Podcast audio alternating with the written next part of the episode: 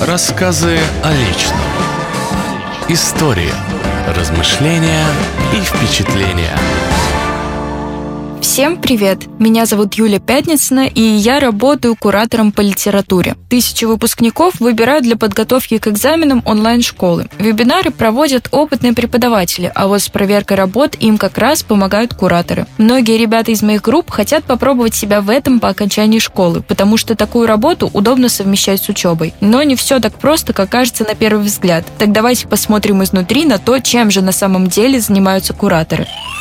Для начала, чтобы стать куратором, во многих онлайн-школах требуется сдать тот предмет, с которым ты хочешь работать, выше 95 баллов. Я хорошо сдала литературу и поэтому, увидев объявление, сразу же заполнила заявку на должность куратора. После собеседования по телефону, на котором у меня спрашивали вопросы на знание произведений, меня взяли на работу. Кураторы работают с группами в среднем по 30 человек. В мои обязанности входит не только проверка домашнего задания, но и поддержание теплой атмосферы в беседе группы.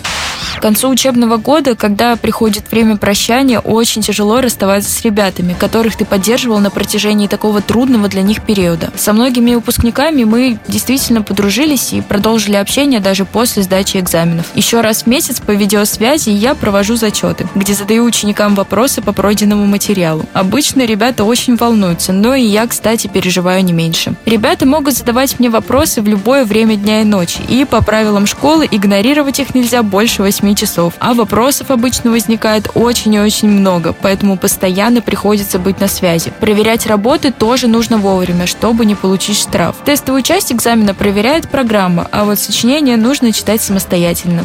Я стараюсь распределять время так, чтобы не проверять 30 работ за один вечер, потому что это очень тяжело. Я пишу подробный комментарий к каждому сочинению и объясняю, где и за что сняла баллы. Но у всех учеников разный темп работы и загруженность. Кто-то может отправить задание даже уже после дедлайна, и я все равно обязана буду его проверить.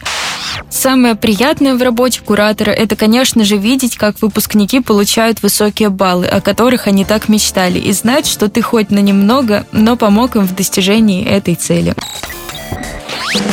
Рассказы о личном.